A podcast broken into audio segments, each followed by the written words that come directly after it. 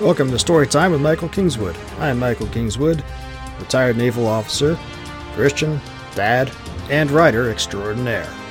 I mostly focus on science fiction and fantasy, but I've been known to write just about everything under the sun, including the occasional romance. The purpose of this podcast is to share my stories with you, the reading slash listening public.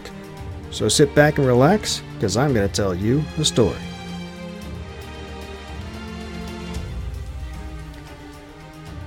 Hey friends, Michael Kingswood here. It's story time. Back for another Story Saturday. So to let the hair down a bit for this one just because. Why not? It's been Thanksgiving week here in the States and uh, had a great week around here with the uh, Kingswood abode. Hope you guys have had a good time too. Lots of yummy turkeys and taters and gravies and all kinds of good stuff. Um, yeah, things went smashingly around here. And now it's time to continue the story that we started last week The Beast and the God Woman. Uh, did the first uh, part of it last week. We're doing part two this week, and we will probably complete. We will probably conclude next week with part three. Uh, and that is the plan. Let's get to it. Two days later, the God Woman awoke. The elders were not sure how long it would be, or whether she would ever awaken again, but Yili knew she would come around. It was a certainty as far as he was concerned. The likes of her did not just roll over and die so easily. He stayed as close to her hut as he could for as long as he could each day. He almost let his work for the village slip. He would have, had Kaylee not been on hand to direct him back onto the right road. So he did his job, and did it well, collecting fruits as well as a couple of trapped rodents each day for the evening meal. But when he was not doing that or assisting Kaylee with the young ones, he was near the hut, Sometime during the first night, the elders selected guards for the hut and ordered them to be severe with anyone who strayed too close to the god woman. But they recognized Yili as the one who had brought her in from the wild, so they did not question the fact that he remained so close, and so he was close at hand when she awoke. The first sign was the shrill shriek that emanated from the hut as she came to in unfamiliar environs. After that came the words of the woman appointed to watch over and care for her. They were carefully chosen words meant to be comforting, but her shrieks only became louder. Yili did not wait to be asked. He darted forward toward the tent, cursing the women and the elders, God's help him, for idiots. He had told them she would not be able to understand them, but had they listened? The guards did not stop him. They were too absorbed by the small drama going on within the hut. And anyway, it was not like he intended to harm the god woman or any of the normal women who cared for her.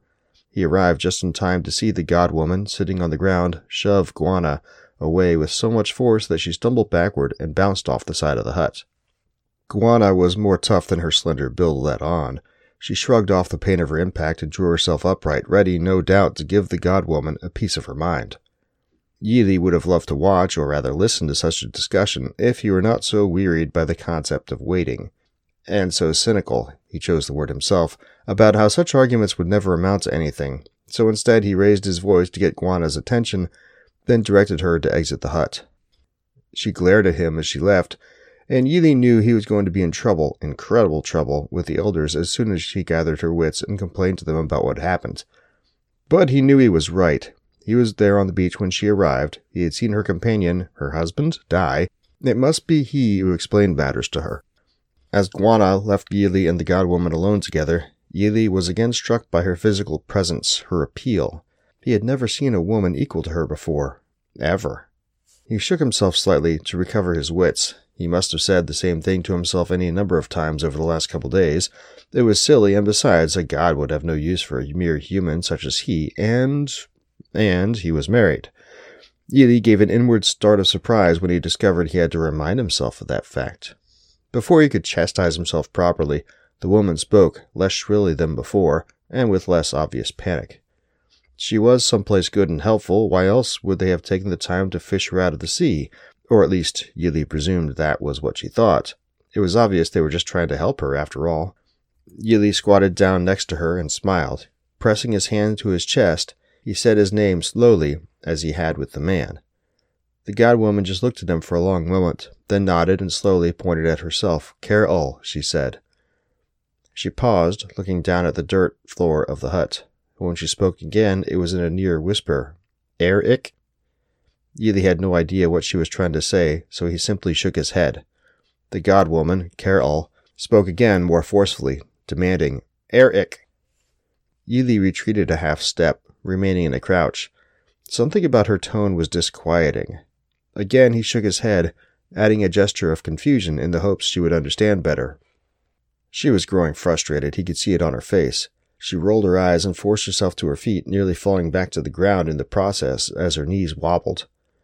As she caught herself, her hand landed on her hip, and her eyes widened.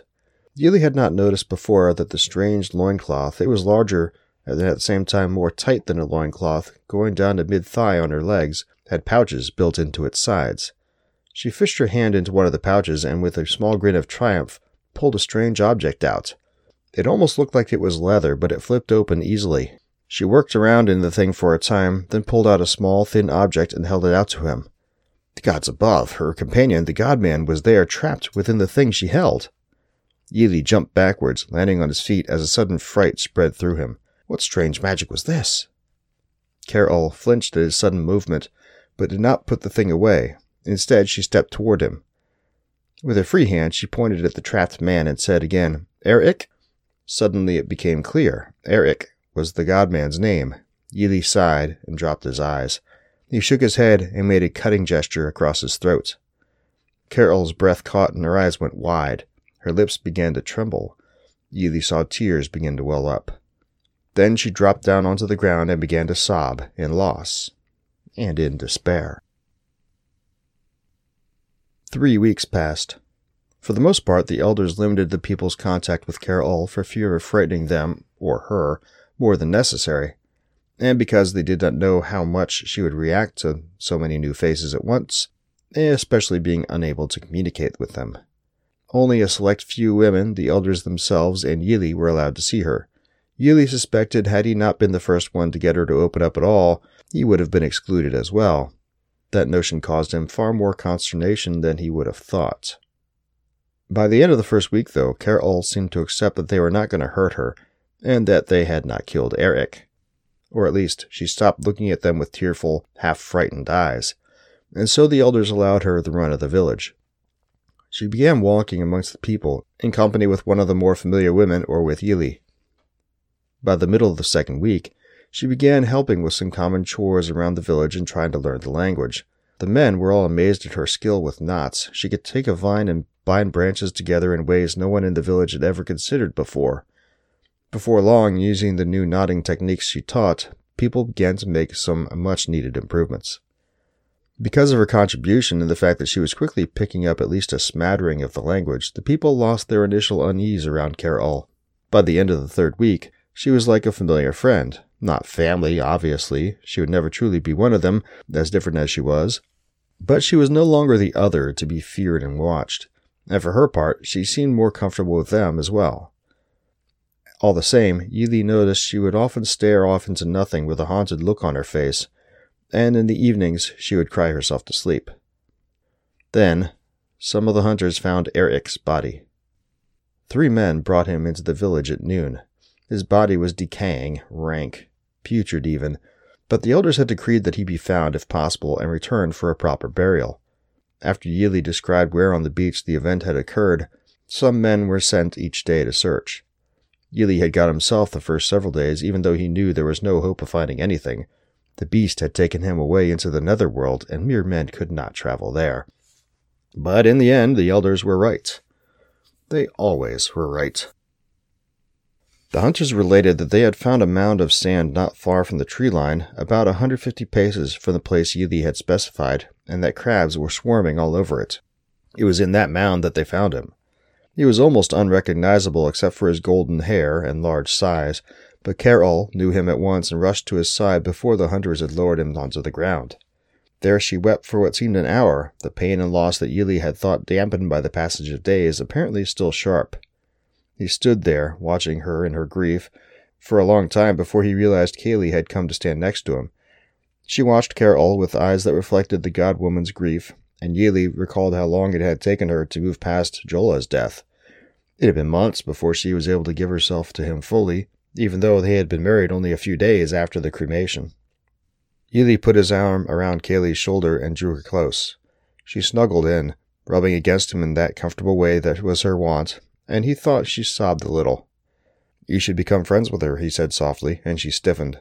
She shook her head quickly, and he continued. It might help her to be with a woman who also knows loss. Kaylee looked up at him for a long moment, then nodded. She looked almost nervous, but when she left his grasp and turned toward Carol, her back was straight. She walked over to the weeping woman and sank down next to her.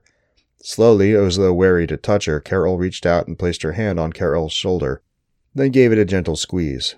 Carol looked up at her in surprise. She and Kaylee had hardly interacted at all during her sojourn in the village.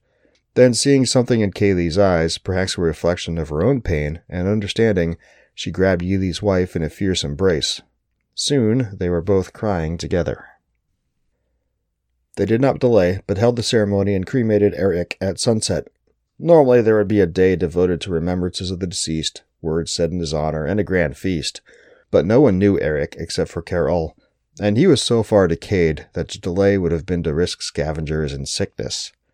And so there was just a simple ceremony, the elders taking a short while to intone the blessings of the gods on their returned brother, and then the funeral pyre was lit. Most of the people filtered away quickly after the body was fully ablaze. After all, the trail from the promontory overlooking the northern beach, where they held ceremonies for the dead, while not particularly steep, was narrow, and it would be better to not navigate it after dark. After a few minutes, only Shumei, the wisest of the elders, Yili, and Kaylee remained with Carol beside the fire. Kaylee stood at Carol's side. It looked as though she was whispering to the god woman. As adept as Carol had proven with learning their language, Yili would not have been surprised if she understood a fair amount of what Kaylee was saying. Yili and Shumei stood apart, giving them space. Shumei stared at the fire, a deep frown on her lips, and was silent for a long time. When finally she spoke, it was in a low tone that would not carry to the two women. I am troubled, Yili. He nodded. We all noticed. Shumei sniffed. First Jola and now this. The beast had not attacked anyone in my lifetime until your brother, and now another victim, and so soon afterwards. Yili frowned. Two years was hardly soon.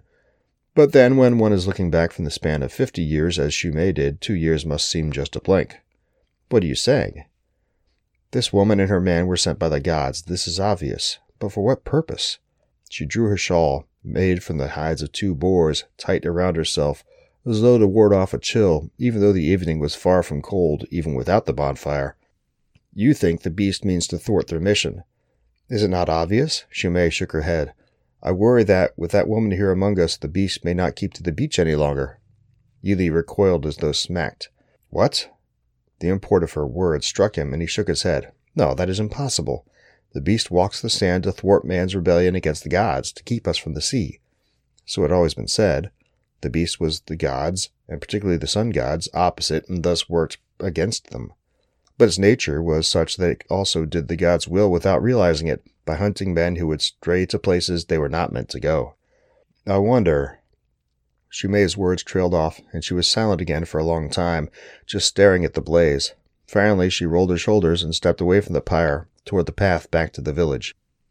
But before she left, she placed a slender, bony hand on Yili's shoulder. Watch her closely, Yili, she said. If she becomes a danger to us. Shumei left the rest unsaid, but Yili understood. Sent by the gods or no, if Ul brought the beast down on the people, they would have to move against her to stave off their own destruction. It was like a dagger through his heart.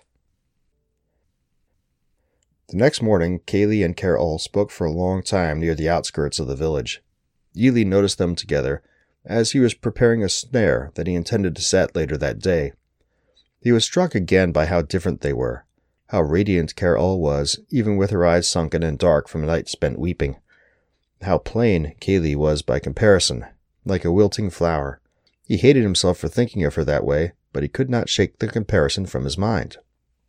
He needed to focus. He turned away from them, putting all of his attention on the snare he was constructing. A few moments later, Kaylee's voice from behind his back intruded. She wishes to go to the beach to where Eric died. Yili felt a chill. Dread seeped into his bones as he turned to look at his wife. Are you sure? Kaylee nodded. Her speech is still difficult, but she swallowed and managed a half smile. She was very clear about that.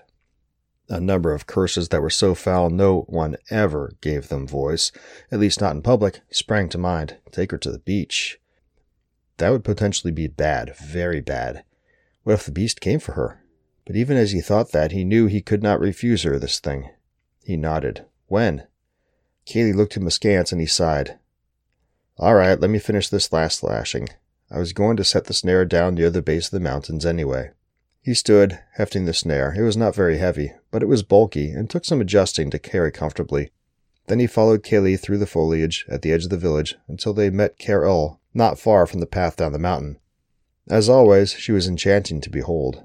His eyes were drawn to the scraps that covered her breasts before he could control them. As quickly as he could, he forced them to her face, lest she sense his vulnerability, his shame feeling something like that for a woman besides his wife. For a heartbeat, he thought she smiled slightly, a knowing smile that said his ruse was easily detected. Surely not, she was still in mourning.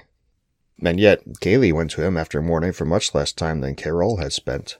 A woman wants to feel desired, does she not? Yili shook off that thought. It was not appropriate, and led the woman down the path, down the mountain, and from there to the beach.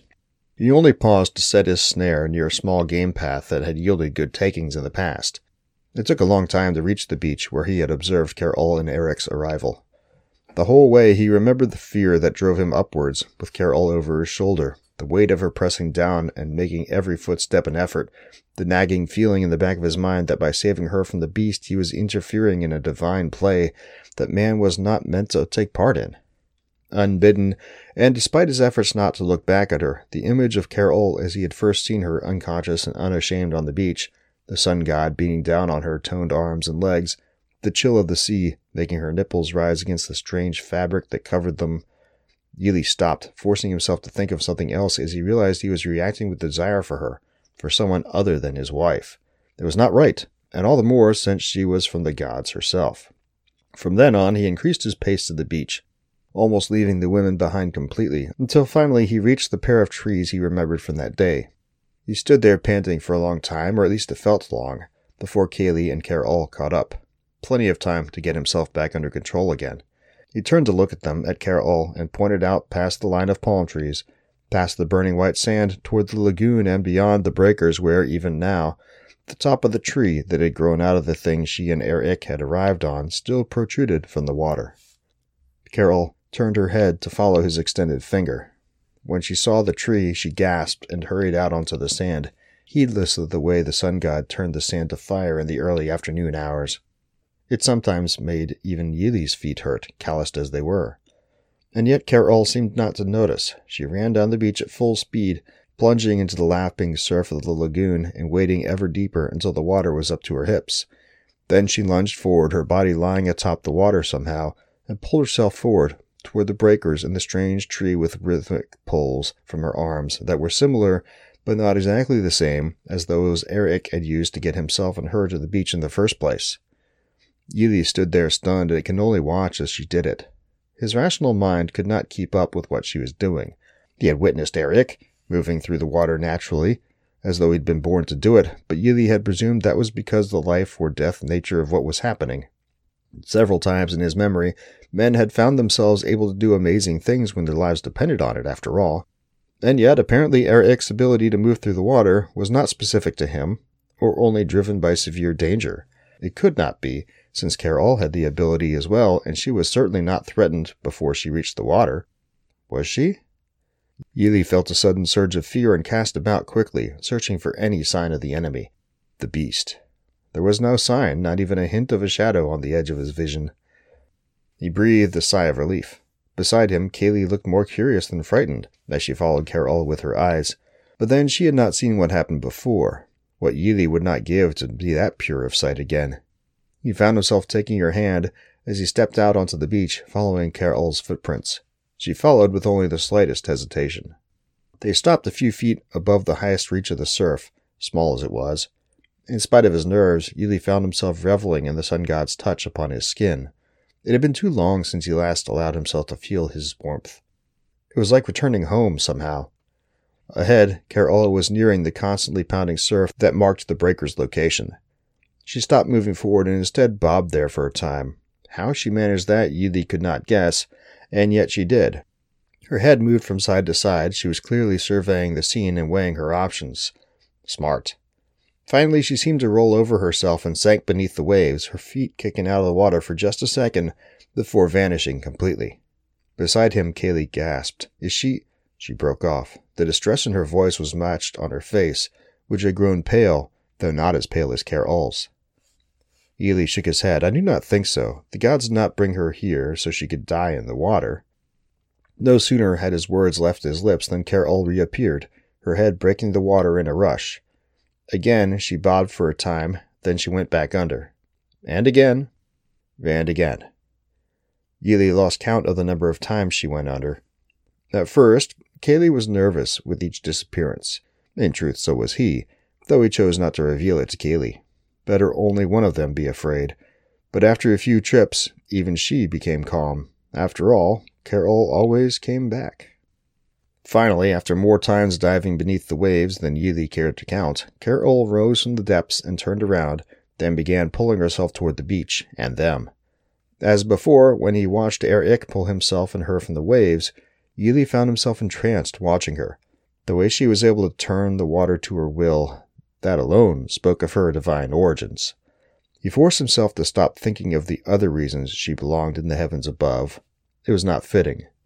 All the same, when she found her footing in the shallows near the beach and rose to her full height, Yili found himself gaping, the water streaming down from her toned body, reflecting the light from the sun god in ways he had never imagined.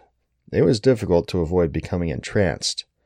Fortunately, when he glanced aside at Kaylee, he saw she was similarly impressed and had to force her eyes away from the godwoman to meet his. She smiled shyly, as though she were a newly flowered woman flirting with a man she thought might make a good husband. What thoughts went through her mind to make her act like that? Carol's voice drew both their eyes back to her. She wore a broad smile and held up a strange object for them to see. It was long and round like a piece of wood, but it was not wood, colored like the sky at sunset the way it was, and it had a bulbous end sheathed in see through material of some kind. Yili could see another bulb thing below that material as well. What was that? He found himself retreating a half step. Kaylee did the same. Carol's grin became wider, and she laughed before speaking. Her words were unintelligible, but when she gestured toward the object, Yili thought she said something that sounded like E perb. He just stared back at her and shrugged in confusion. Carol opened her mouth to speak again, and just then Yili saw it a flash of darkness at the edge of his vision. Oh, gods. He had feared the beast would come, but after so much time waiting for the god woman, he had dared to hope it would not. Yili turned away from Carol, casting around the beach quickly as he tried to locate the beast. Nothing. And then another flash of black, to the right this time. Run! His shout caused Kaylee to jump. From the corner of his eye, he saw her look at him with confusion mixed with fear. The beast, he snarled. He reached out and pushed her shoulder, sending her stumbling forward toward the tree line. Run! Kaylee ran and Yili followed. Behind him, he heard Carol exclaim in surprise and, he thought, anger. But after a few seconds, her footsteps followed in rapid sequence. She was running. Thank the gods. Yili turned his head quickly left and right, but again he could not see anything concrete. The occasional flash of darkness, but never the dark mass he had seen when the beast killed Eric. And then they were beneath the palm trees. Kaylee stumbled to a halt a few steps past the safety of the tree line, then fell to her knees, her breaths coming in gasping heaves. She was not used to running that way. Then again, Yili found he had to lean against the trunk of a palm tree too for support. His heart raced so. Carol, though, when she broke through the tree line and stopped next to them, she was wet, but probably that was still water from the sea. Her breathing was only slightly more rapid than normal, and she looked calm. No, that was not right. She looked enraged. The glare she cast Yili's way contained daggers. Why? Kaylee noticed that glare as well and rose. Rather, she forced herself, painfully, Yili thought, to her feet and walked over to Carol. The two women had a long and hushed conversation. To spare his ears, Yili was sure, but also probably because of Carol's limited vocabulary. Finally, Kaylee stepped back from Carol, looking up at her and nodding, a small smile on her face. Carol still frowned, but it was more speculative than angry. She looked at Yili and their eyes met. Her eyes had depths he had never dreamt the woman could have, Intellect, confidence, courage, knowledge, all those things and more were contained in her gaze. All of a sudden, Yili felt unworthy, ashamed. He lowered his eyes and breathed a soft apology. For what, he was not sure. It just seemed the appropriate thing to do. He looked back up in time to see Carol's nod of acceptance before she turned away. Shumei's frown would have been enough to darken the sun had the cloud cover not already accomplished that feat. Are you sure of this? Yili nodded. We got away just in time. They sat within Shumei's hut, out of the way from the others at the uphill edge of the village. Unlike many others of the village huts, Shumei's had the feeling of having been lived in for ages. And no wonder, by tradition it passed from the wisest of the elders when the previous wisest passed on.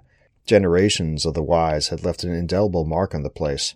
Tokens of power hung from the ceiling, and the walls were painted and carved in the history of the people. Regardless of what happened to the other huts in the village, and for one reason or another most were replaced periodically, this one stood inviolate, permanent, just like its occupants. The individual might fade away to take its place with the gods, but the position of wisest would always be there, would always live on. Shumei licked her lips and turned away from Yili. She stepped over to the wall carvings to the left of the hut entrance. Reaching up, she ran withered fingers along the carvings as though reading them through her fingertips. And who knows, she may have been doing just that. The wisest possessed abilities and insights that the rest of the people did not. Did Kaylee see it? Yili shook his head. No. He paused, replaying the event in his mind.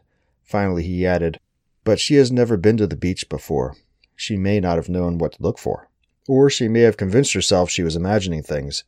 Shame made him lower his eyes. I know I did the first time I saw it. Not so long ago, that. Would Eric still be alive had he recognized what he was seeing? Had he acted sooner? Yili could only tell himself all would have happened the way it did, that it had been the will of the gods, but he was not so sure he believed that.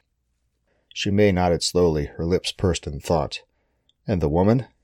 Yili noticed Shumei never called Carol by name, and wondered about it. He knew better than to ask, though. He shook his head. She was confused and angry at me. If she had seen it, she would not have been angry if she had recognized the danger. That did not to be said aloud, though. Shumei nodded and let out a breath that Yili had not realized she was holding. So long as it remains confined to the beach, it is not a problem. Hopefully. She was silent for a time. Yili eventually took the silence to indicate he was dismissed, and he turned away from her toward the hut entrance. He was just about to exit when Shumei spoke again, stopping him in his tracks. What is this thing, this E-perb? She recovered from the sight. Yili looked back at Shumei and spread his hands helplessly. I tried to ask her, but she did not have the language to explain. She seemed happy to find it, though, ecstatic. Shumei nodded again, noticeably more slowly this time. Then she waved Yili out with a dismissive gesture of her hand. Yili took no offense. Okay, the game is afoot, apparently. And, uh, yeah. Gee, I don't know what an EPIRB is. So, obviously, Carol is going to be trying to radio for help, I guess. Uh, EPIRBs, of course, if you don't know what they are, they're emergency position locating beacons, right? They take a satellite signal, get GPS, and send a satellite transmission of the uh, where the beacon is it's carried on board ships and boats and things and planes. So if you have an accident, like she and Eric did, um, it will send a distress signal with your coordinates so that people can come get you. Not that that really has big bearing on Yili's situation because he doesn't know what that is, but that's just kind of fun to throw in there. Anyway, um, that's part two. Like I said, we'll be getting through the rest of it uh, next week, I believe, with part three. Um, it's going to be fun recording next week because I gotta go camp out with my my boys, so I gotta get all that done. I'll probably post it a little early, and uh, but we will get her done and finish the story next week. If you liked it, you know what you need to do. You need to obviously subscribe to the channel, let all your friends know, hit up like buttons and leave good comments and whatever, wherever you're at, whether it's the audio podcast or one of the video things. Um, subscribe, like, share. But the most important thing you can do, though, is go buy the books. Not just this one, although it would be nice. Uh, all of them. You can get them at michaelkingswood.com slash store. All the stuff I've written, get them straight from me. You don't have to go through the middleman and the retailers. I get less money if you go through them. Better to come to me.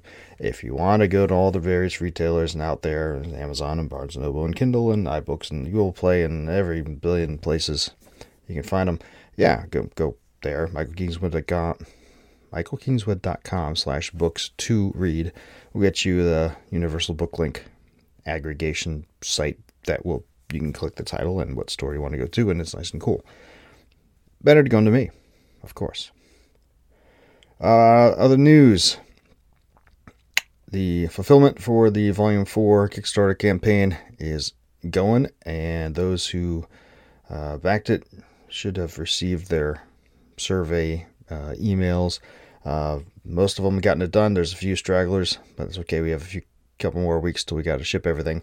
Uh, but that is ongoing. The campaign for Volume 5 and the conclusion of the 52 Stories in 2023 project is going to commence once all the stories are finished reading at the end of the year. So, um, January 2nd is a Tuesday. It's the after the final Sunday in in uh, this 2023. And so we are going to commence that on January 2nd with fulfillment to be February, March. Meanwhile, the the page is open. People can uh, go and sign up to be notified uh, when the campaign commences. I would invite everybody to do that. The more people who follow it early, the more likely I can get more attention from Kickstarter and other places. Uh, so go to Mike Go to michaelkingswood.com slash 52N23V5. That's V5. And that'll get you to the campaign page where you can sign up to be notified. That's it. I'm going to sign off and get to some other business since it is a uh, you know, weekend, therefore it's busy. Hope you have a good time. I'll talk to you next week. Until then, don't do anything I wouldn't do. Thanks for listening to Storytime with Michael Kingswood. For information on my books, visit michaelkingswood.com or visit my web store at ssnstorytelling.com. My books are all available through all the various e-tailers, but buying direct from me nets me the most profit. For information on new releases and other special deals in the future, sign up for my newsletter on my website. Storytime with Michael Kingswood is copyright of Michael Kingswood. Intro and outro music is copyright Jean Paul Zogby, licensed through stockmusic.net all rights reserved.